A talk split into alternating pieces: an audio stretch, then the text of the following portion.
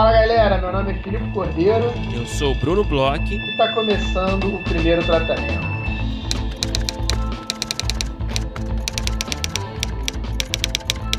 Fala Brunão, tudo bem? Fala Filipe, como você está na sua quarentena? Brunão, eu tô aqui isolado, né? Tô aqui isolado em São Paulo. Já tava um pouco isolado, agora um pouco mais, sem sair de casa. É, fiz compras, Tô aqui escrevendo bastante. Isso que é uma parte boa da quarentena. E você, Brunão? Estou fazendo o mesmo que você. Estou aproveitando para adiantar uns trabalhos. É... Não muda muito na nossa rotina, né? De roteirista. Eu tava até vendo, acho que o Thiago Dottori postou isso no Twitter, né? Tá todo mundo agora vivenciando um pouco da vida do roteirista, sabe? Você ficar em casa, ficar solitário, ficar lá. É nas suas crises existenciais, sem sair de casa. Aí trabalha um pouquinho no laptop, come. Assiste umas coisas de referência, pensa mais um pouco, fica olhando pro quadro, né? Caminha pela casa, no meu caso.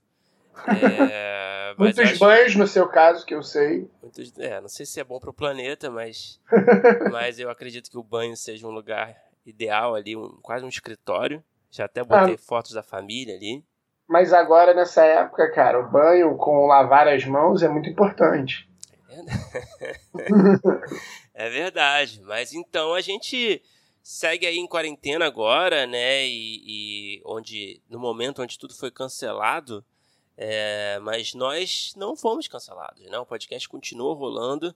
É, a quarentena não impede. Isso é o, o, lado bom da gente gravar à distância, né?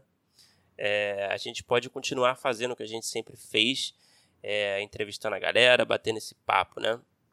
É, a forma como a gente produz né, o podcast, ela não coloca em risco ninguém.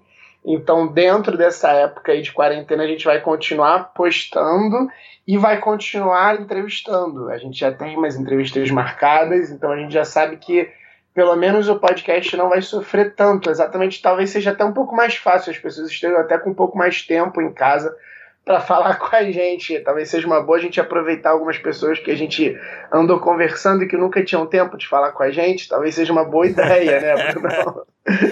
Alô, Laís Bodansky. Não, mas então, até legal você falar, né, dessa. Realmente é um tempo. É, claro que não é férias, né, para ninguém, né? Mas é um tempo que, que, que de repente torna-se mais disponível para a galera. E a gente queria aproveitar é, esse momento, né, que você deve estar, tá, né, você está adiantando seu trabalho como você pode, né, você está fazendo outras coisas também em casa, mas você tem é, um tempo para também, né, sei lá, estudar, dar uma olhada na, é, em assuntos de roteiro, por que não, né, amadurecer um pouco alguns conceitos, é sempre legal. Então, pensando nisso, a gente separou aqui, aproveitando que um ouvinte nosso fez uma lista de dicas aqui é, no nosso grupo fechado do Apoia-se, né? É, ele fez uma lista aqui de, de, de vídeos, de canais no YouTube, de podcasts, de sites focados em roteiros. E a gente queria é, destacar essa lista dele, né? Que tem super a ver com o momento. É, e falar um pouquinho de, dessas dicas, de acrescentar outras dicas nossas. É, para, para você que está aí em casa de quarentena em busca de conteúdo, de roteiro, o que eu vou olhar, para onde eu vou, o que eu vou pesquisar, onde eu vou entrar. A gente separou aqui alguns destaques, né? Isso. Então, assim, primeiro, é, recomendem o primeiro tratamento aí pra galera que vocês conhecem, que gosta de roteiro, que gosta até de cinema, por que não, e séries, é, que tá em casa nesses dias. E agora a gente vai fazer isso. É, é o que você falou, veio, do nosso grupo fechado do Apoia-se. Para quem não sabe, dentro do Apoia-se a gente tem algumas coisas que a gente é, cede para os nossos ouvintes apoiadores, e uma delas é esse grupo, onde tem algumas notícias, algumas coisas diferentes do que a gente coloca aqui. E o João Campos Nunes, né, um dos nossos apoiadores, é, antes até do coronavírus. Visionário. Um visionário fez um post de dicas e, e, e materiais assim que tem online para estudar ou para assuntar né, essa questão de roteiro. E aí eu destaquei algumas, Bruno, e, e, e coloquei algumas outras. É legal que a parte de comentários desse, desse post, várias pessoas trouxeram coisas é, novas, mas eu destaquei assim, a primeira, é, ele, ele destacou principalmente canais de YouTube, podcasts e sites. E um dos canais que ele elencou, que eu já falei aqui algumas vezes, que é um canal que eu sou absolutamente fã, assim, que cai meu queixo a cada vídeo que é postado, é o Ned Writer. Você conhece o Ned Writer, conheço, né, Conheço, conheço. Pra quem não conhece, se tem alguém que não conhece do nosso meio, é um, um canal do YouTube que os vídeos em si já são uma coisa assim belíssima. A narração, a forma de editar, a música, assim, é uma coisa que é incrível. É um canal que, na verdade, ele não é sobre roteiro especificamente, nem sobre cinema especificamente, ele é um canal sobre arte, vamos dizer assim. Então ele tem vários vídeos que analisam, na verdade, pequenos é, é, conceitos ou pequenos é, pontos de obras de arte diferentes. Entre elas, muitos filmes, séries, às vezes é um tipo de atuação, tem um, um, um, vídeo sobre a atuação do Anthony Hopkins em Westworld, que é uma coisa incrível, que ele mostra assim a forma como o Anthony Hopkins se, se é, é, move para fazer uma cena só com o rosto. É, tem vídeos é, que, de novo, não é só de cinema, sobre como músicas são compostas, sobre como quadro, iluminação de um quadro, qual é a diferença desse quadro para outros, mas também tem vídeos assim sobre clássicos eternos do cinema, desde Sangue Negro até é, Fogo contra Fogo, passando por Harry Potter, é, Parasita, séries. É um canal que eu indico sempre. É um canal que a forma que ele, que ele faz o vídeo é toda muito dinâmica, eu gosto muito desse canal. É, tem umas coisas que eu gosto bastante, cara, que é ele, esse nerd, nerd writer, né, ele faz umas análises, às vezes, até de, de piadas, né, de, de, de, de, stand-up, né. Sim, ele sim, tenta, do Louis C.K. tem um ótimo. Ele né? tenta destrinchar o raciocínio, né, é, que certos comediantes têm na hora de contar seus materiais, né. Ele faz análises, assim, às vezes mais de nicho também, de umas, de umas séries é, umas é, intenções de certas séries, né? É, certas cenas, certas influências de certos filmes. Realmente eu curto bastante esse canal. Recomendo bastante também. O João, ele falou aqui é, na área de podcasts, ele, ele recomendou o, o grande Script Notes, né? Que é talvez um. Deve ser provavelmente o podcast de roteiro mais famoso do mundo. É, mas para quem não conhece, ele é apresentado pelo John August, que é um, o roteirista do Big Fish, filme que eu gosto muito. É, e também pelo Craig Mazin, que é o cara do Chernobyl, né? Hoje em dia ele é conhecido como isso. É um podcast ali sobre roteiro, sobre assuntos pertinentes é, ao mundo do roteiro, é, desde a criação até a parte de negócios.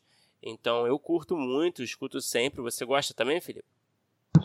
Cara, eu adoro. É, é, um podcast que eu escuto muito. É, é basicamente o um podcast de roteiro, além aqui do primeiro tratamento, que eu escuto. Nem escuto tanto podcasts assim de roteiro, mas o, o, o Script Notes é muito, muito bom. É, realmente, eu conheci a partir de Chernobyl, né? Porque eu sou muito fã de Chernobyl, então fui olhar um pouco mais e aí vi que ele tinha esse podcast e, e sou encantado. E aí, é, tem umas dicas aqui, porque o João ele falou, ele elencou muitos é, sites e podcasts, canais do YouTube gringos, porque tem muito mesmo né, lá fora, principalmente americano, tem muito canal e, e muita mídia sobre roteiro. Mas eu acho legal também falar de alguns que são aqui, são brazucas, são nacionais, alguns de pessoas que a gente uhum. até conhece, né? Então, o próprio João ele fala do Tertúlia Narrativo. O Tertúlia é um site gigante, é, a gente já conversou com eles. É um clássico, né? É um clássico. Tem entrevista com eles. O legal do Tertúlia é porque eles têm bíblia de série, eles têm uma agenda de concursos, editais, é, eles têm artigos detalhadíssimos de, de, de é, análises de roteiros. Tem um puta é, glossário também, né? Muito tem um bom, glossário né? incrível. termos demais. Mas eu queria falar de uns que não, talvez não sejam tão é, famosos ainda. Um que eu gosto muito de entrar é o Além do Roteiro, do Ian, até, que é colega, amigo nosso. Ian. É, o que eu acho muito legal que o Ian tem feito no Além do Roteiro é que ele está fazendo um banco de dados de roteiros de séries e filmes gringos é incrível. Você consegue buscar assim é, por época, você consegue fazer umas buscas e achar roteiros que não são tão fáceis achar assim. Então, galera que gosta de ver roteiro, é uma coisa que é sempre muito importante. O Além do Roteiro tá com um. um, um O Além do Roteiro está com um arquivo gigante e ótimo de roteiros, eu sempre indico. É, outro, um canal do YouTube que eu gosto muito é o Narratologia, que é da Bia. Ela até é uma, uma aluna da roteiraria também, só descobri aqui em São Paulo. A gente já conhecia o canal, a gente já tinha até falado com ela em redes sociais e tive a felicidade de descobrir que ela também é uma carvalhete.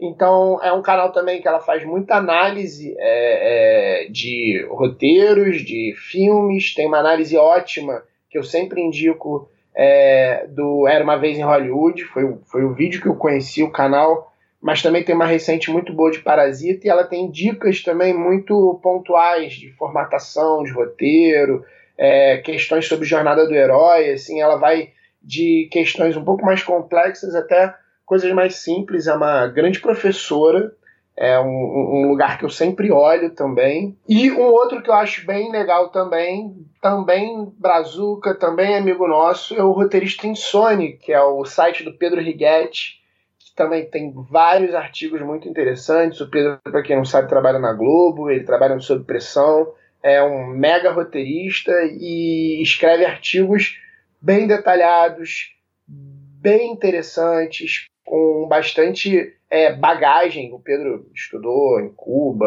ele tem uma mega formação em roteiro.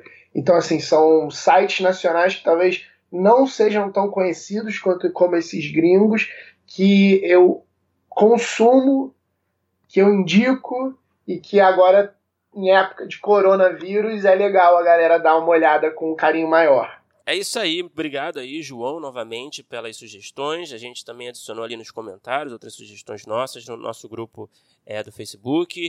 Então, novamente, só para lembrar, é, você pode ser um apoiador do primeiro tratamento, é só entrar no apoia.se barra primeiro tratamento. Assim que você virar um apoiador, você já vai ser convidado é, em pouco tempo para o nosso grupo, para participar desse nosso grupo e participar dessas discussões que a gente coloca lá. E muito obrigado para quem continuou com a gente é, nessa campanha. Isso mesmo, mandem dicas também, que a gente também vai adorar saber dessas dicas de quem não é do grupo. Vamos adicionar lá.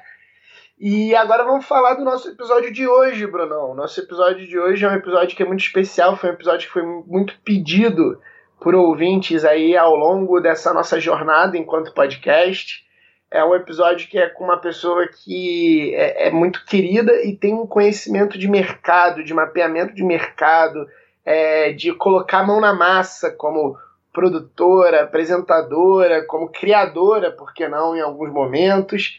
É incrível. Com quem que a gente conversou, Bruno? A gente teve o prazer de conversar finalmente com a Krishna Marron, né? A gente está há muito tempo tentando falar com ela, mas a gente teve alguns problemas ali para conciliar a agenda. A gente sabe que a Krishna é uma pessoa super ocupada, é, mas a Krishna, a gente, nossa, a gente gosta muito do trabalho dela, né? A Krishna, todo mundo sabe, todo mundo conhece o canal dela no YouTube, Impressa Marron, é, onde ela dá dicas ali para roteiristas e para outros profissionais de audiovisual ela ajuda a galera, dá uma força para a galera e também com muito senso de humor, né?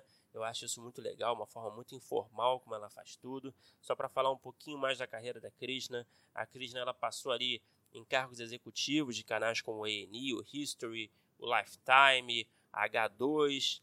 Ela também, atualmente, ela cuida da estratégia de conteúdo dos canais pagos da Band, apresenta o Cine Privé, né? Então, o que também é um, um, momento novo na carreira dela, né? Ela falou isso pra gente. Então, como era de se esperar, foi um papo bem divertido, super informativo, né? Ela, ela dá as dicas que ela sempre dá e também dá outras dicas, né? Complementando o que ela costuma fazer ali no canal dela. Então, eu particularmente adorei a conversa. Eu também, Bruno. A Krishna é uma comunicadora incrível. A gente já via isso, né? No Imprensa Marro, agora na Band. Então, além de todas as dicas, além dessa grande executiva que ela é, ela é uma estrela da comunicação. A forma dela falar é muito clara, muito objetiva. Vamos ouvir o papo que ficou muito bom.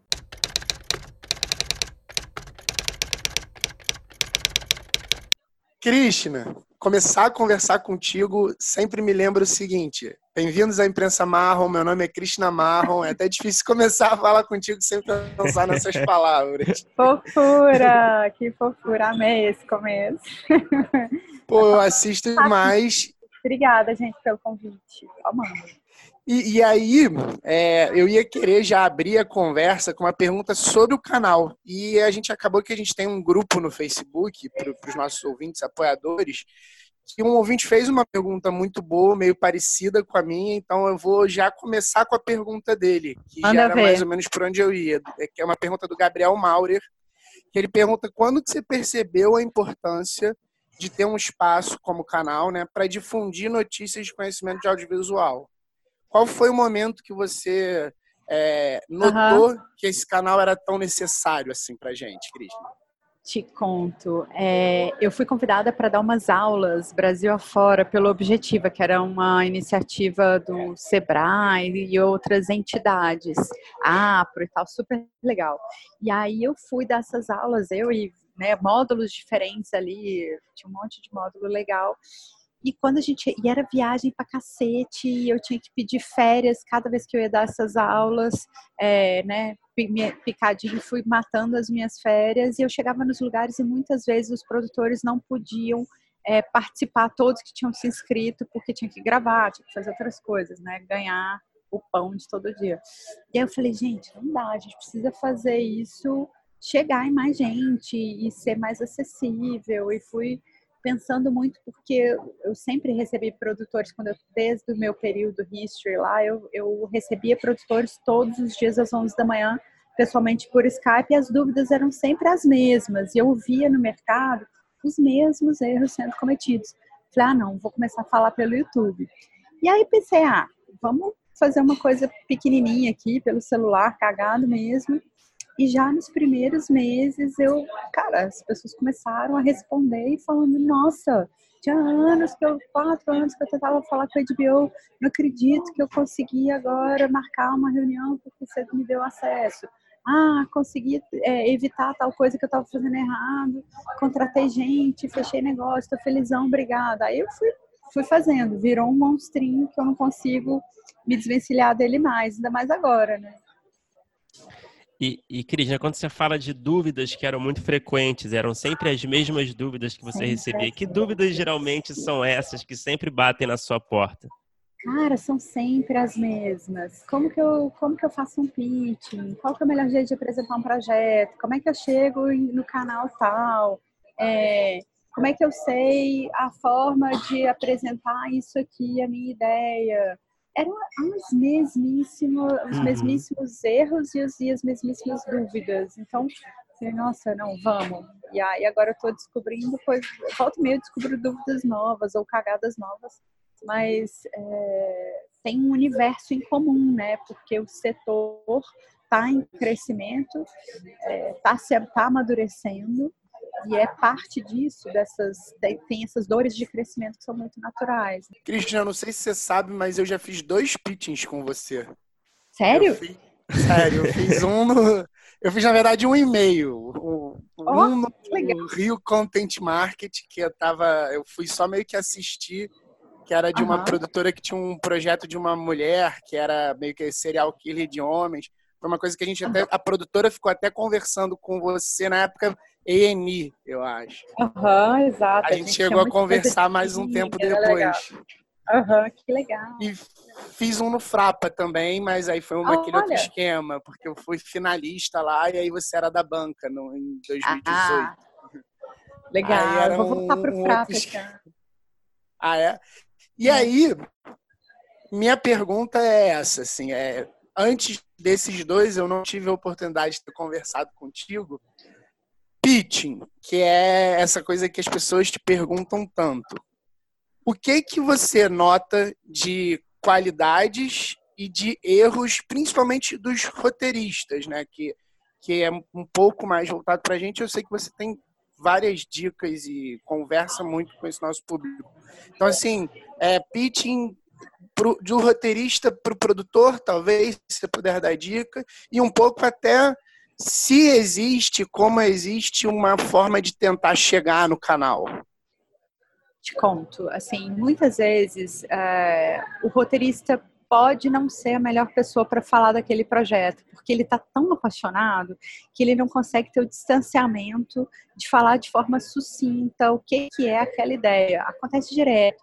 E muitos roteiristas são tímidos na hora que está ali de frente para ou um palco, no caso de um, de um festival, ou é, executivos muito pica das galáxias ficam, ai meu Deus, cagaço, fica com vergonha e não consegue brilhar, sabe? Não consegue mostrar a verve toda que tá ali por trás daquela ideia. Então eu morro de dó disso, falar, meu Deus, se você tem muita vergonha, você tem dificuldade de falar em público, bota outra pessoa para contar essa sua ideia, fazer esse, esse pitching. Muitas vezes rola do roteirista não ser a melhor pessoa, morro de dó. É, e aí a sua segunda pergunta era se qual, qual no caso dicas, né? Se for o roteirista para fazer, principalmente esse, esse o pitching do roteirista com os produtores, talvez, porque eu acho que é mais difícil o roteirista conseguir chegar direto no canal. canal é, e aí, pra... bem ou mal, até em cima da sua resposta, bem ou mal, é, mesmo que o, que o roteirista ele não vá fazer esse pitching final e que ele bote uma outra pessoa, ou, ou um diretor, ou um produtor, ele, num primeiro momento, quando ele quer apresentar a ideia, ele precisa conseguir convencer pelo menos essa outra pessoa, né, a comprar claro, a ideia claro. dele. A gente tem que. O, a, o objetivo do pitching é fazer com que outra pessoa fique tão apaixonada pela sua ideia que queira se fuder junto com você por um tempão. junto, sabe? Tipo, amo tanto isso aqui que eu quero entrar nessa roubada. É, e aí, assim, você tem que conseguir ser sucinto e, e ser atraente o suficiente na hora de contar essa ideia, mostrar o brilho dessa ideia. Às vezes é, às vezes não. Acho que é muito importante ter um logline muito claro do que é o projeto para você já chegar daquela forma mais breve, uma frase que resuma seu projeto de forma irresistível e depois você ir contando detalhes do universo, do personagem, é, contando o que vai ser aquela curva dramática e fazendo e sacando e lendo o seu interlocutor para saber se ele está se apaixonando também. Isso é muito importante, porque é uma. Cara, é igualzinho uma cantada, né? Você tem que sacar se a pessoa está olhando para o celular olhando para o seu olho, se a pessoa está vibrando junto com você na mesma onda ou não. E é, descobrir as falhas e os pontos altos do seu projeto, os mais baixos e os mais altos, é fundamental porque muitas vezes a pessoa já começou a pensar nas falhas e você fala, ah, eu sei que não sei o que, não sei o que, mas a solução vai ser essa aqui, ou acho que a gente pode chegar numa solução por aceito, sugestão para tal coisa. É muito importante entender ponto fraco e forte dos projetos, sabia? Que muitas vezes as pessoas não param para pensar, tipo, é, antes de falar com a produtora, ou muitas produtoras antes de falar com o canal não fazem esse exercício que é tão bom. Porque se o canal ou a produtora te perguntar ah, isso aqui, se, se você já pensou, você não é pego de calça curta. Entendeu? Ah, seu personagem vai morrer, você não vai ter uma segunda temporada. Como é que você vai solucionar isso aqui que pode ficar tão caro de ser feito? Ah, eu pensei em tal coisa, nesse viés, nessa linguagem. É fundamental é, conhecer profundamente seu projeto. Acho que é, é, eu acho que é interessante, né? Você falou, acho que é importante até quando você está se preparando para um pitching, né? Você tentar se colocar na pele do produtor, né? Fazer, né? É, o que que esse cara vai, o que, que essa mulher vai me perguntar, como é que ela, que que ela, que dificuldade que ela pode ter para visualizar isso aqui, né? Eu acho que talvez seja interessante esse, esse exercício, né? Muito, porque os canais, pensa bem assim, fora os VODs, os canais pagos, eles estão vivendo um momento complicado na vida deles, assim, de é, número de assinantes caindo, então a grana cai, fora todo o nosso cenário é, de, de, transformação, né, por conta de hábito de consumo diferente, tem uma crise no Brasil que por, uma, por conta de uma guerra à cultura. Então, a Ancine sendo asfixiada, o Fundo Setorial parado e tal. Então, chegar com é, soluções é, de conteúdo é fundamental, assim como chegar com soluções de negócio. Quanto mais interessante, fora da caixinha seu conteúdo for, mais legal vai ser para o canal. A produtora sabe provavelmente isso mas é importante é, que o roteirista saiba também. Então, contar velhas histórias, você pode até contar velhas histórias, mas contar de forma diferente. Que alguém fale, meu Deus, não estou acreditando que eu estou vendo isso aqui na televisão. Porque se você for num lugar comum, sua ideia não vai passar. Muito difícil que ela passe. Mas Ô, Krishna, você acha também que não tem assim um outro lado? Assim, claro que é importante pensar em ideias fora da caixa, mas você não acha que também tem o risco de as ideias serem tão fora da caixa que o, o produtor ele, ele fica desinteressado? O canal fica desinteressado, enfim? Ah, o produtor cagado vai ficar. o produtor bom vai falar: opa, oportunidade de negócio aqui. Vou fazer uma coisa que ninguém está fazendo, ou vou contar aquela velha história de uma forma que ninguém contou.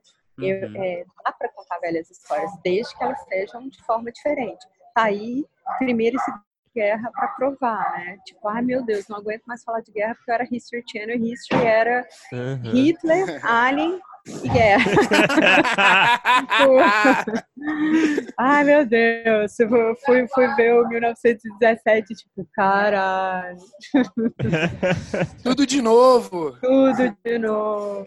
Deixa, Krishna, aproveitando a sua visão aí de executiva, né, a sua experiência toda nos canais, né, tomando decisões, né, sendo essa big shot que você é, é o que, que torna, na sua visão, exatamente um projeto bom? Assim, eu sei que é uma pergunta muito aberta, mas, por exemplo, na hora de vocês avaliarem né, internamente é, o que, que é os critérios para escolher um projeto bom, se você puder, por exemplo, acho que pode ajudar, se você ficar à vontade, claro, é, usar exemplos até talvez assim no history, por exemplo, algum projeto que na época foi feito e quando você escutou a respeito, você se apaixonou logo de cara, porque como é que se deu essa paixão, sabe? Se puder falar ah, um pouco disso. Claro, claro, te dou bons exemplos aqui de dessas paixonites, porque uhum. no final das contas esses essas paixonites viraram grandes amores de audiência, graças a Deus.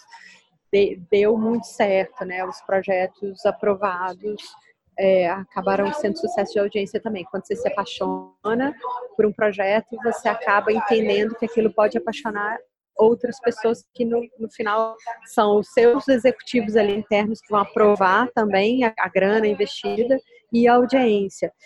É, tem uma coisa de embasamento de, de, estudar o perfil da, da audiência, e aí o VOD sai muito na frente porque eles têm os algoritmos todos, mas eu, uhum. como nerd de lá atrás, né, fazendo TV paga, eu, o que eu tinha acesso era ao estudo de audiência. Então, eu sempre estudei muito o que funcionava ou não.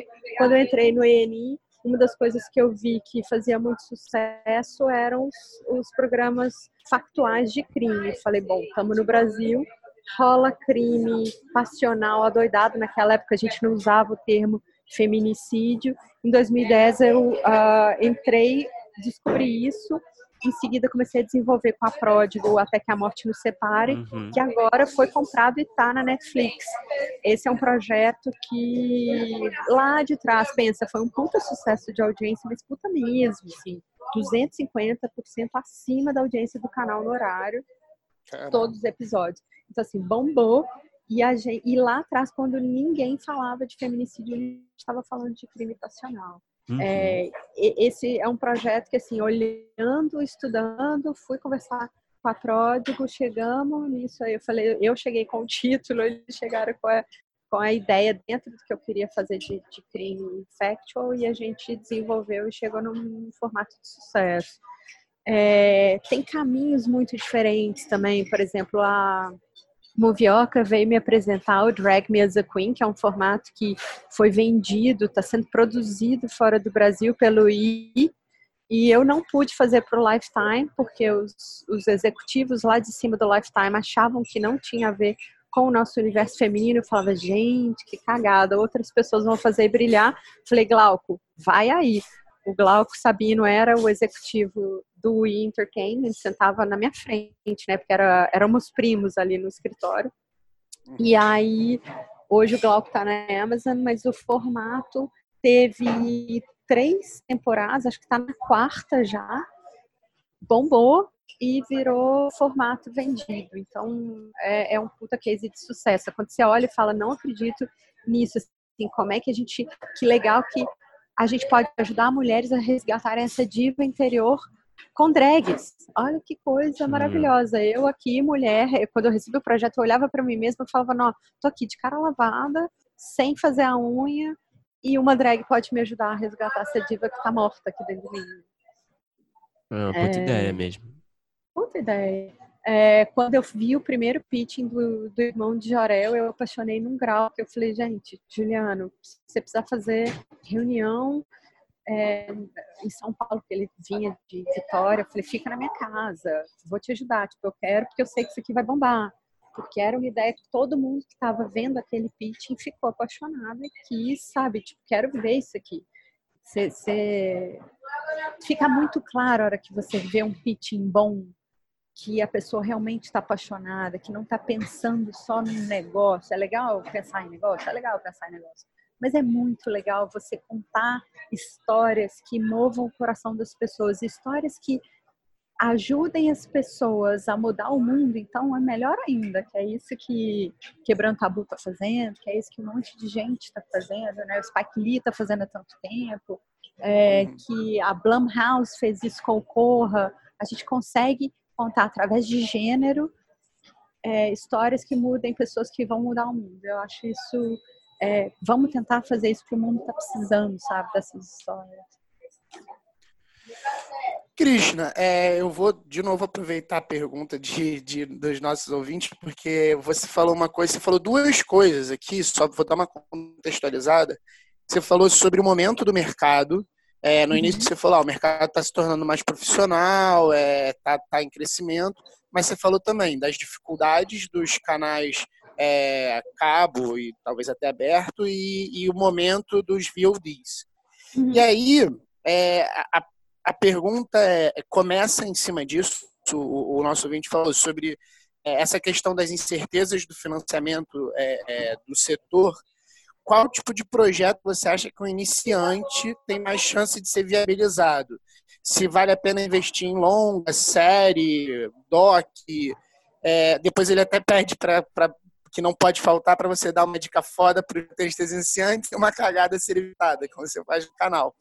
Mas aí eu também queria até contextualizar um pouquinho mais no, no seguinte: é, quando você recebia projetos como canal, é, você olhava muito para o currículo do roteirista, de onde vinha essa ideia, para você era um impeditivo, porque assim, eu, eu penso, e eu já conversei muito com o Bruno sobre isso, que tem certas, certos projetos que hoje em dia, tanto no Brasil quanto fora, mas principalmente fora é mais fácil a gente ver uns, uns exemplos, só vingaram porque o roteirista antes trabalhou em outras coisas e aí bateu em muitas portas, teve que ter uma carreira meio consolidada para vender um projeto tão diferentão. E acho que a gente pode usar um exemplo, de repente, Fleabag, Atlanta, um que a gente sempre fala aqui, que nos parecem projetos difíceis de fazer até um pitching, sabe? Porque Sim. talvez não tenha high concept tão grande. Então, assim, quão, quão é, é relevante esse currículo? E aí a gente entra, beleza. Então, se você não tem esse currículo, se você é iniciante, o que, que você acha que é legal investir nesse primeiro momento da carreira? Ah, Filipe, é, vamos por partes. É, a primeira coisa, assim, minha sugestão para quem está começando entre longa, série e tal, é, o factual é um bom jeito de começar, seja para roteiristas ou para produtores, entendeu? É sempre melhor você começar pequeno, começar com orçamentos pequenos, é, dando um passo menor. Você fazer um projeto de ficção é mais caro, dá mais trabalho, é uma naba maior se der errado, entendeu? Então, comece um namoro por aí eu investiria, se eu fosse roteirista iniciante, um dos grandes caminhos agora é começar pequenininho para projetos é, que não sejam ficção, possivelmente pensando em branded, ajudar as marcas agora estão vivendo um momento de entender que o 30 segundos não rola mais, muito difícil, né? Eles, eles têm que falar com as pessoas através de storytelling e tem grandes projetos sendo feitos através de branded o Branded também vai ajudar os canais a pagar a conta. Então, pula aquela fila de projetos, você, você fura a fila quando você tem uma marca atrelada, porque os canais são tipo, vem a mim. É, isso pode ajudar demais. E Então, para esse momento que a gente está aí com o ensino parado, praticamente parado, fundo setorial estagnado, é, com, com, todo esse cenário que a gente, eu vi, que eu vivi isso lá em 92, quando entrei na faculdade, eu vi isso acontecer. Fui fazer jornalismo, inclusive não fui fazer cinema por causa do Collor. Valeu Collor por nos fuder por uma década para a gente voltar ao mesmo patamar. A gente demorou né, uma década para se reerguer. A gente está vendo um momento bem parecido agora, é, e essa tsunami vai chegar. Então, uma forma de, de sobreviver sem ensino, sem fundo setorial, para o roteirista iniciante pensar nesses formatos alternativos de, de, número menor de minutos e episódios, então você pode fazer websérie, você pode se atrelar a marcas e chegar nos canais já com formas de pagamento diferente e criando uma musculatura e criando é, esse repertório também o, seu, o seu currículo, né, seus títulos um cara que já vem com um projeto, com um canal de médio porte, ele vai abrir uma porta para um canal de, de grande porte e assim depois para um VOD. É, é, muito natural, você não consegue pular e já sentar na janelinha, o roteirista iniciante muito dificilmente ele vai conseguir fazer um projeto com a Netflix, mas ele consegue fazer um projeto com uma Box Brasil, depois com uma Sony, depois com uma Discovery, depois uma HBO, uma Netflix, uma Amazon, sabe? Tem um, um caminho natural para roteiristas e produtores. E é muito legal que exista esse caminho, porque as pessoas vão podendo testar águas, podendo errar. É, é melhor você errar pequeno, com orçamento menor, com factual, do que errar numa ficção. Se é alguma coisa, você, você fudeu, você pode fechar grandes portas que não tem volta, sabe? uma vez errando, é muito doido porque a gente se fala, os canais se falam, a gente tem grupo de WhatsApp junto, a gente pede referência. Então, uma pessoa que cagou muito no lugar, ela, ela fecha não só uma porta, ela fecha várias. Acho que eu te respondi, né? Ou não? E uma dica foda e uma cagada a ser evitada? Para um roteirista iniciante. Então, a, a, cagada a ser evitada é já querer sentar na janelinha, então abrace projetos pequenos, não torça o nariz para uma para um projeto factual, não torça o nariz para um branded ou para uma outra coisa, porque é, às vezes um institucional, que todo mundo fala, Deus me livre, pode te abrir grandes portas, entendeu? Pode te levar a conhecer o dono do não sei o que que vai fazer seu primeiro branded para um canal pago mais foda, que vai te abrir uma porta depois para o VOD, entendeu? Vai virar seu currículo. Então, não, não, não torça o nariz e não queira sentar na janelinha. E, pro, e, e dica, uh, acho que isso já é uma dica, né? Uma cagada.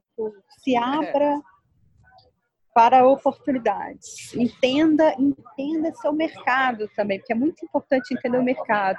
O que está rolando de notícias, como é que estão os canais. Eu, eu, sugiro seguir a imprensa marrom muito por causa disso também, para você estar tá ligado no movimento, entender o que está rolando, para não errar na hora de fazer seu pitch e apresentar sua ideia. Não, não basta entender aquele canal, é importante entender o contexto inteiro, sabe?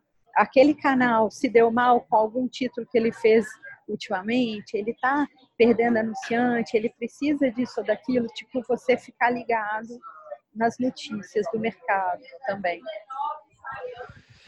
Ah, maravilha. É, só vou dar só o crédito de quem fez a pergunta aqui, nosso ouvinte, José Luiz Vidal. É, mas está super respondido. É, ele está na imprensa mão, eu acho. Tá, é, deve, quem não tá, né, Krishna? Estamos todos, poxa, é demais. é, mas é, seguindo aqui, Krishna, é, você acha que é importante que os roteiristas eles aprendam também a ser produtores? Eu digo isso não necessariamente no sentido de pensar o roteiro como algo viável de ser produzido, né, dentro de um orçamento, mas assim de correr atrás mesmo para realizar seus projetos e não depender tanto de terceiros. Essa é uma boa pergunta, porque se o roteirista começa a virar mais produtor, ele cresce um outro galinho ali pro lado, né? Ele não vai crescer só no roteiro. Eu não sei, eu acho que é fundamental entender um set, ter a experiência de ver como funciona um set, uma produção, as tretas que acontecem, a chuva que você estava planejando, o piriri do ator, o não sei o que, tipo, tudo acontece, né? Cai a luz, o carro, o maquinário bate, tipo, tudo, tudo. Então é legal ter essa experiência, mas virar produtor para viabilizar suas próprias ideias, eu não sei, porque é legal ter alguém que já entende da treta, né? É muito legal você ter do seu lado alguém que você não entende.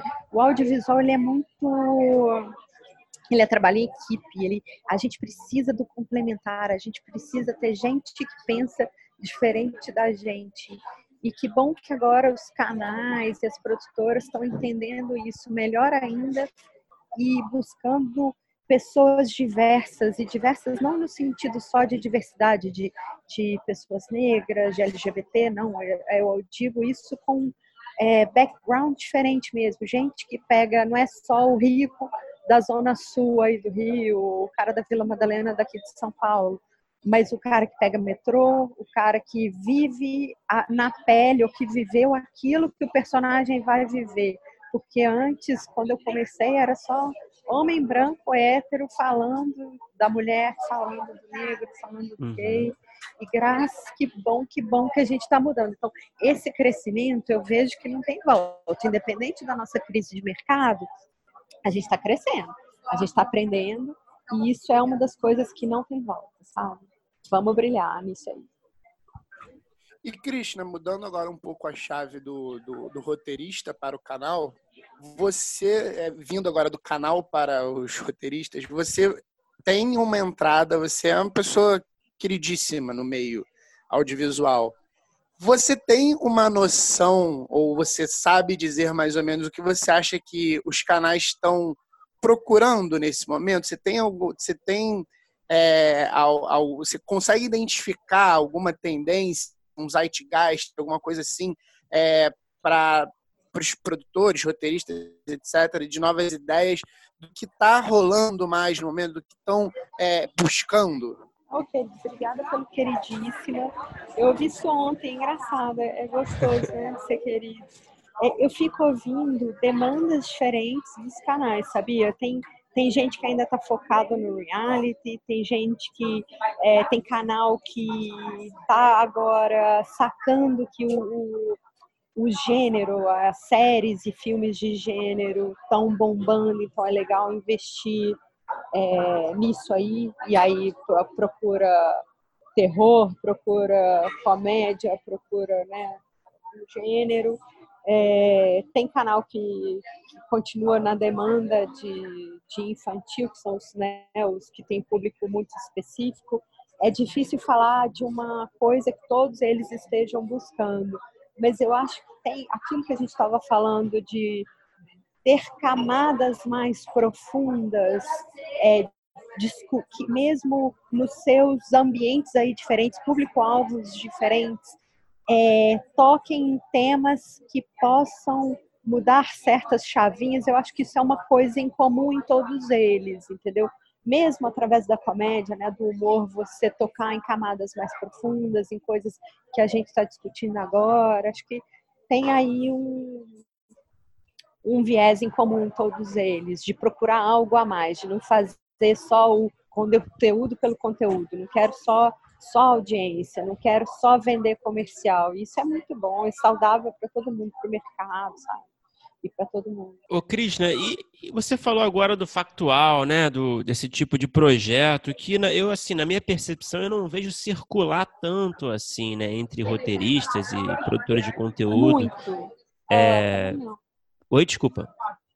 É, realmente, os roteiristas ficam sempre muito mais focados né, na ficção do pois que na é. factual. É por que, que você acha que falta assim projeto factual de reality também, né, de variedades em geral, né? Porque existe uma demanda, né, que é uma bela dica na verdade que você existe, deu. Cara, existe puta demanda, é um jeito de abrir portas, inclusive ontem eu gravei com a HBO e foi uma das dicas que o Zaca deu, falou, gente, abram portas através do do, do doc. porque né, é mais fácil. É, existe uma demanda, a maioria dos grupos né, de canais tem o seu, o seu canal que tenha factual, que tenha doc, que tenha série de não, não ficção. É um jeito de testar águas com novos produtores e com roteiristas iniciantes. E eu não sei por que cargas d'água os roteiristas todos só querem saber de ficção. Tipo, não, gente. Você pode brilhar, você pode usar toda a sua verve aqui também. Não fica só querendo série. Todo mundo, ah, eu quero fazer série para Netflix, né? Tipo, não, não, tem um universo aqui antes de chegar lá. Olha quanta coisa boa você pode fazer no caminho. Mas, por que é... que tem essa, essa cisma, eu não sei. É, é uma obsessão mesmo a Netflix, né? Cara, é muito doido, né? É moda, sei lá. Mas, mas isso dos roteiristas gostarem mais da ficção sempre, sempre rolou.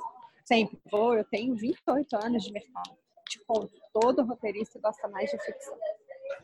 É, também eu acho que é, eu acho que o não ficção talvez seja visto assim no mercado de TV como um gênero, um gênero, é um formato, né? Talvez inferior, né? Menos de prestígio, claro. né? Talvez acho que nos cursos também não se fala muito sobre isso, né? Sei lá. Não se fala, eu acho também que não não tem tanto esse enquanto a gente brilha e a gente tem Eduardo Coutinho, né? A gente tem grandes documentários premiados, a gente tem um, festival maravilhoso que é Tudo Verdade aqui, não perde para nada o que a gente faz de documentário e a gente está cada vez melhor.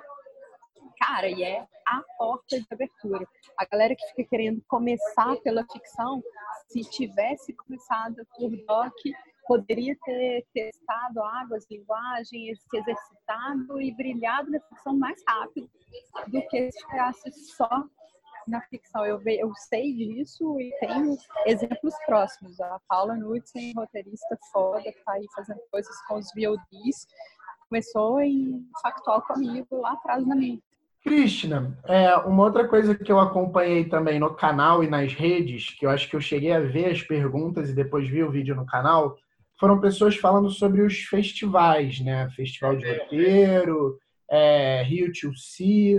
É, e aí eu vi seu vídeo, mas é, é, roubar um pouquinho das informações que você passou lá para a gente também ter aqui.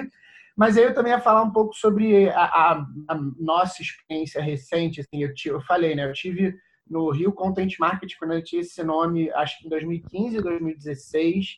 É, foi quando a gente até fez, eu, a produtora que eu estava fez esse pitching lá que eu acompanhei contigo. E eu lembro uhum. que a, a, galera saiu desse Rio Content Market com uma energia, uma vibe muito boa. Depois disso, eu não fui mais no Rio Content Market, mas tinham projetos que eu estava envolvido e que produtores foram. E aí eu lembro que, o, principalmente o último, a galera que tinha ido lá com o projeto que eu estava envolvido, saiu muito cabisbaixa desse Rio Content Market. Eu fiquei com a impressão que a galera é, não, não tava...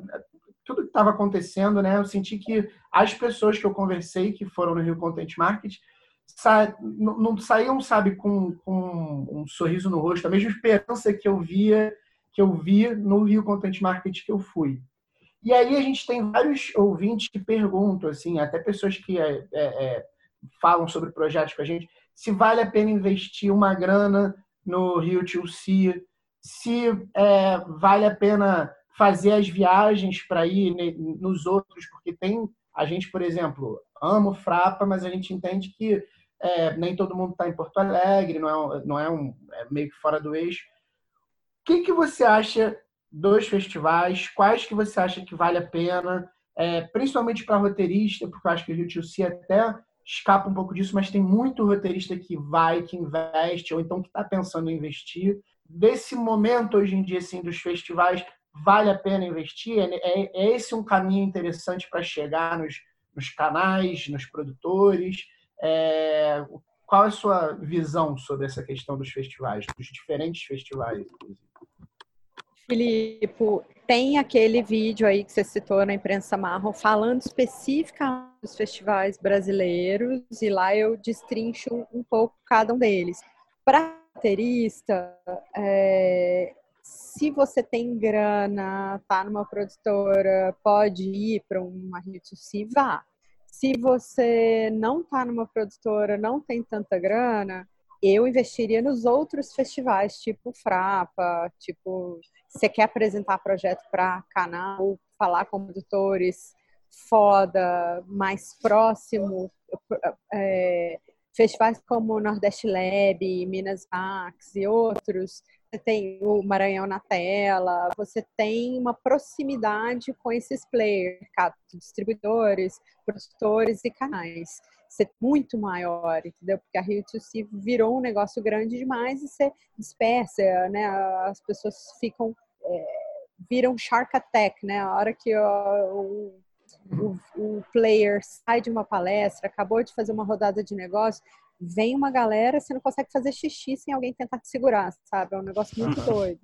Enquanto nesses, nesses festivais menores você consegue bater papo, almoçar, jantar com as pessoas, entendeu? É muito é, mais viável, eu acho, assim. Eu sei que você tem o investimento de viajar, mas me parece mais eficaz, assim, um dinheiro melhor empregado. Eu acho. E atualmente está até mais barato comprar uma passagem no festival do que pagar a entrada do Rio Tio Ah, gente.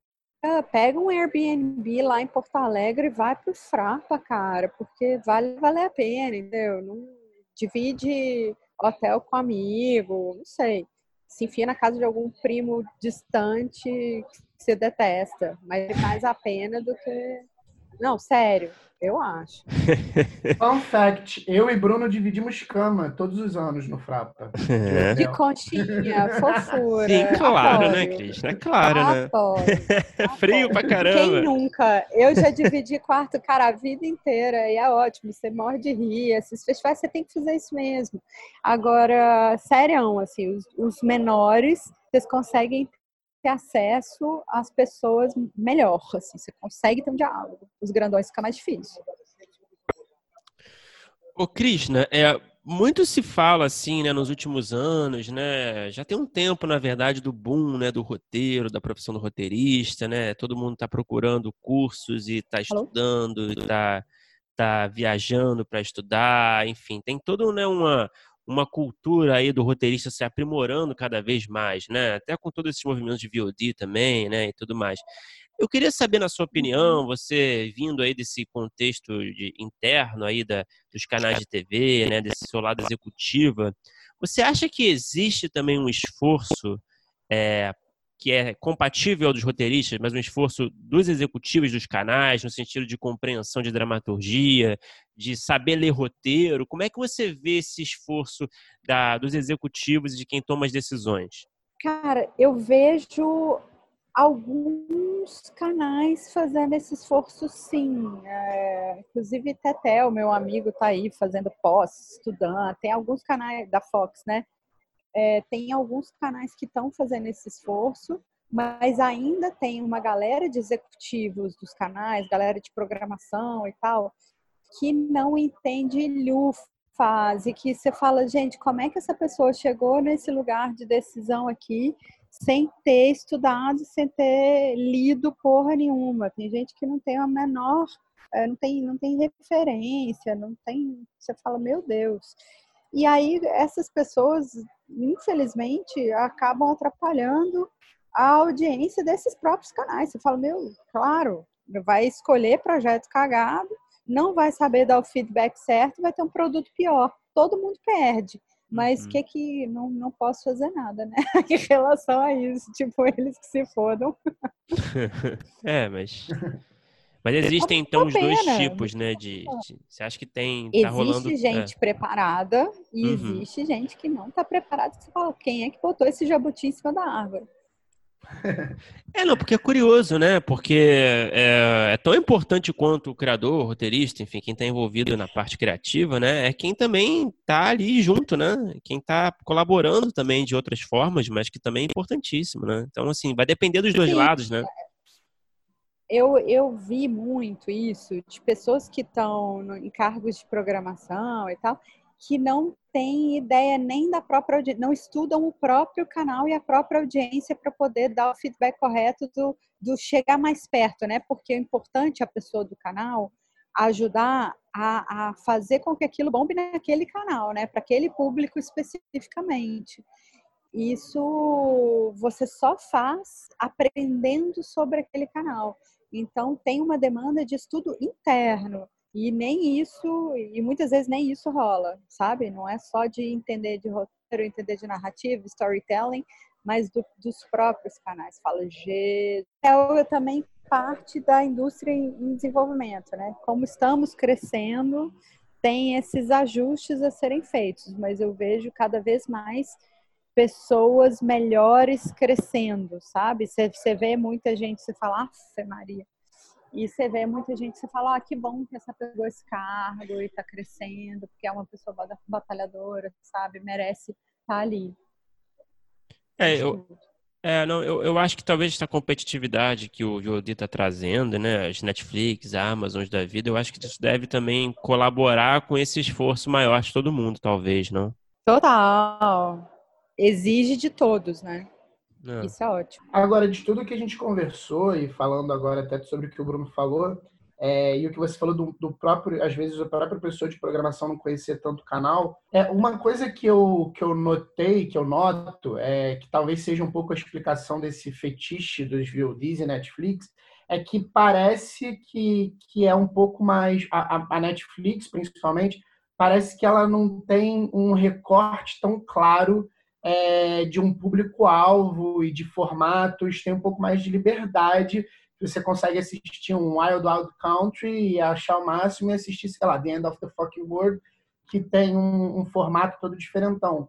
E aí, é, me parece que hoje em dia, e aí eu, eu, quero te perguntar, as pessoas, elas estão, os próprios criadores, elas estão tendo um pouco de preguiça de fazer esse exercício de estudar o canal, é, de, de pensar um conteúdo voltado para canais, porque agora é, liberou-se muito essa questão criativa, essa coisa que você falou do, do, do, roteirista que quer fazer ficção, e parece que a galera está um pouco menos preocupada em entender como fazer um produto que caiba num canal que não seja esses VOD. Você acha que tem um pouco de, de erro e moleza mesmo nos roteiristas, criadores é, novos que não estão abrindo o olho para esse tipo de mercado? Cara, eu acho, eu acho que eles têm que abrir o olho sim, porque ele não vai conseguir chegar nesse VOD dos sonhos sem passar pelo outro. Era aquilo que eu estava falando de, de ter, ter currículo. Ele não vai conseguir, é muito difícil você conseguir começar por um VOD. Então, se ele não fizer esse esforço, mas eu não sei se, é, eu, se eu concordo com isso que você estava falando, do, do fetiche ser porque não tem um público-alvo específico, sabe? Eu não sei se é isso. Pode ser uma outra coisa. Acho que tem, é, vai além, sabe? É, acho que é importante o roteirista focar em canais, primeiro os canais menores e médios, como eu tinha falado lá no começo da nossa conversa, porque é super legal você ter que escrever por um público específico nichado, colocar no, pensando num público-alvo completamente feminino ou predominantemente masculino, ou pensar no infantil, porque isso é um exercício bacanérrimo como roteirista e como pessoa. Você se colocar no lugar do outro, tentar entender como o outro pensa e o que que vai fazer, mover, né? Que story, que tipo de storytelling vai mover aquele outro, vai causar algum tipo de emoção naquela outra pessoa é fundamental, ainda mais nos tempos que a gente está vivendo de tanta separação, de tanta gente não se colocando no lugar do outro, sabe? Esse exercício é lindo.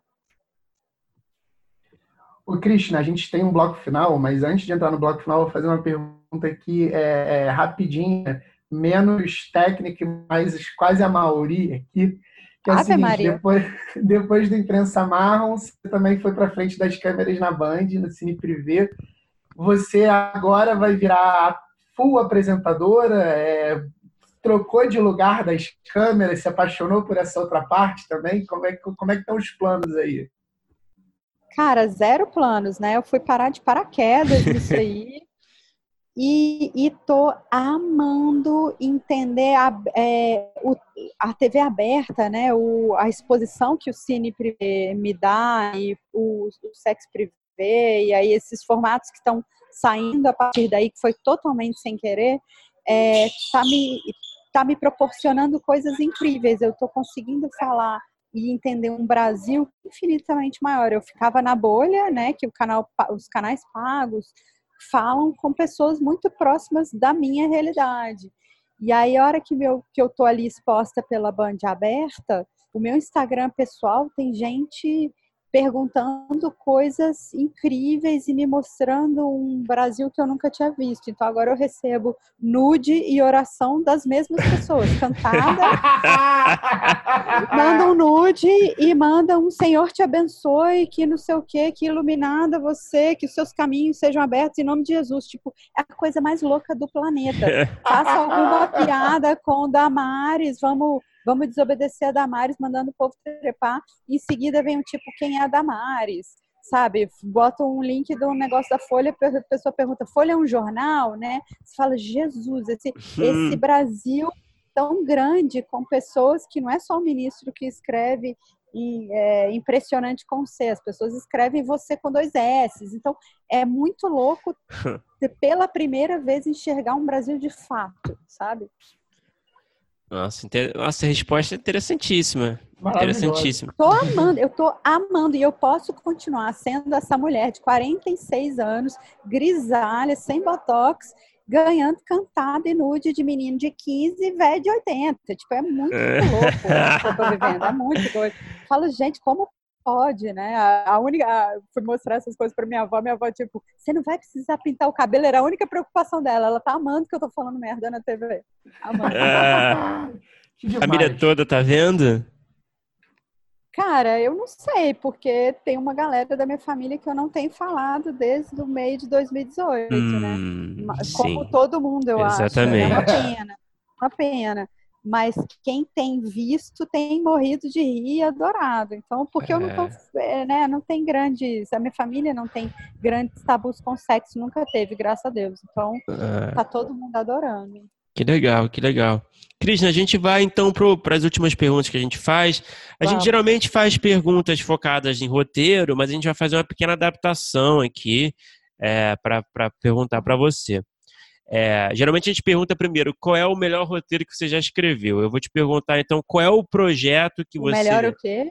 Qual o melhor roteiro que você já escreveu? A gente pergunta isso geralmente, mas eu vou te perguntar qual é o melhor, qual é o projeto que você participou na criação, né, que você esteve envolvida, que deu mais certo na sua opinião, que você tem mais orgulho. Nossa, eu tenho muito orgulho de quase todos, sabe? Eu sou muito apaixonada por todos eles. É... Puta, não sei, é difícil falar, né? Uhum. Bem difícil. Tem algum eu, especial eu... ali que, que te deixa ali com, né, que é o grande destaque? Eu sei que é difícil falar, né? Cara, eu gostei, assim, o projeto que foi mais difícil para mim foi o Infiltrado, me deu mais trabalho, mais dor de cabeça, foi muito difícil mas ele me deu grandes prêmios, né? A indicação ao M e, e tanto a, a, PCA, que é um puta prêmio que eu tenho muito orgulho. Então, foi, foi muito bom é, para a minha trajetória, mas é o projeto mais difícil by far, assim, hum. tipo, de longe eu nunca sofri tanto num projeto. E qual seria o projeto que talvez não tenha vingado da forma que você esperava, que, que não rolou como você esperava de certa forma? Tem um projeto que eu quero muito fazer, que ainda não rolou, mas que eu quero muito que role e que junta esses dois lados aí da, das câmeras, assim. Eu acho que ele ainda pode vir muito legal pela frente, que faz com que a gente é, discuta coisas que eu acho que pode fazer as pessoas ficarem mais felizes, sabe? Mas eu acho que uma hora ele rola. E, Cristina, qual é o, o produto é, nacional, estrangeiro? Pode ser qualquer formato, pode ser é, é filme até, se for o caso, não necessariamente TV, que você gostaria de ter participado do projeto? Que você Menino, gostaria de ter podido comprar, recalques, que você poderia ter podido ajudar. Vários recalques, e eu conto todos para a galera, para a equipe, para a produtora, eu conto todos os meus recalques, que eu falo, quando eu tô vendo, eu já fico, caralho, eu não acredito que vocês fizeram isso, eu não fiz, assim. Tem o La Vingança, que é um longa maravilhoso, uhum. nossa, maravilhoso. É, vi agora o Ninguém Tá Olhando, sensacional. Falei, gente, que puta ideia, que execução maravilhosa adorei. É... Tem coisas do factual também que eu falo, nossa, que delícia isso aqui, que, que gostoso esse projeto. O, o próprio Drag Me, eu não fiz, mas eu sou madrinha, né? Eu acho ele um puta projeto legal. Cara, tem coisa pra cacete. Eu adoro, eu consumo muito do audiovisual brasileiro. O, o, Sintonia me fez, eu, eu inclusive falei isso para Rita, cara, o Sintonia me fez entender um Brasil que agora eu tô vendo, que finalmente é, é, me abriu o porquê que existe traficante evangélico, religioso. Tipo, consegui entender ali por causa daquela série. Falei que do caralho, que maravilha poder aprender coisas, poder entender o outro através disso aqui, sabe? E tantas outras coisas. Eu, eu tenho recalque, inclusive, de posições. Eu falo, gente, como é que eu nunca fiz nada pro Comedy Central? É. Eu sou da zoeira. Tipo, me leva crer, é verdade. da zoeira. É, eu, eu, eu, eu acho de verdade que o humor pode mudar o mundo. Eu acho que o humor e o amor salvam a humanidade. A hora que a gente parar de se levar tão a sério, a hora que a gente começar a fazer mais piada com a gente mesmo, pessoas vão ser mais felizes. E, e quem transa mais enche menos o saco do outro, né? Também. Muito bom. E para terminar, Krishna, qual é o. Você falou um pouco agora, né, na, na pergunta é, talvez anterior. você tenha respondido um pouco. Mas qual é o. Não sei se você vai conseguir aprofundar, se você vai querer, mas enfim, fica à vontade. Qual é o, o, o projeto que você tem ali, um carinho especial, que está na sua lista ali, na sua gaveta, que ainda não saiu do papel, que você sonha em vê-lo realizado algum dia? Cara, esse projeto que eu, que eu pensei aqui nele Citei, mas não citei, não revelei muito, mas é uma coisa que deu quando eu tava com a galera do que eu saí do History e fui ficar uns meses na Spray e olhei muito pro Quebrando Tabu, me apaixonei ainda mais por eles. E aí numa reunião chata assim, eu criei um projeto ali que eu que tem um viés Quebrando Tabu, sim, mas que ainda não foi feito e que eu acho que pode pode ser muito, muito legal da gente discutir, mas isso é surpresa, porque eu acho que uma hora ele rola. Ah, beleza. Super entendo. Fiquei curioso agora. Adoro quebrando tabu. Ai, gente. Então, sou apaixonada e eu acho que as pessoas têm que perder um, o maior dos nossos tabus. Eu estou fazendo um pouco disso já na Band, né? E no Sex Privé, mas eu quero mergulhar ainda mais nisso e eu acho que dá para a gente ajudar um monte de gente a perder suas travas e ser mais feliz. Aí. Através do conteúdo. Oh, brilhante, então, Pô, Krishna. Ótimo final. Pô. Ah, fofos. Gente, amei participar. Cara, tomara foi demais, que... Krishna. Pô, tomara que o público de vocês entenda a importância e de, do, de entender do setor e siga a imprensa marrom também, né? Tá tudo de graça lá, feito com, só por voluntários, e eu amo o projeto e bora crescer juntos, todos nós. A gente vai colocar no post também do, do episódio o, o, o link do YouTube, marrom. a imprensa marrom, ah, o episódio que a gente citou legal. dos festivais. A gente coloca todos esses Legal. links. Legal, obrigada, gente. Amei.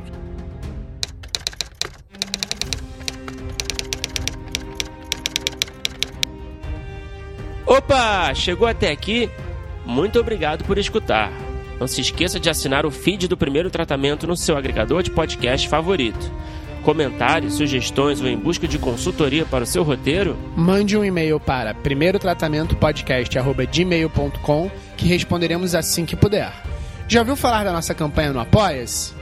Ganhe recompensas exclusivas e nos ajude a continuar entrevistando nossos roteiristas favoritos. É só entrar em apoia.se barra primeiro tratamento e se tornar um apoiador. Muito obrigado novamente e até o próximo episódio.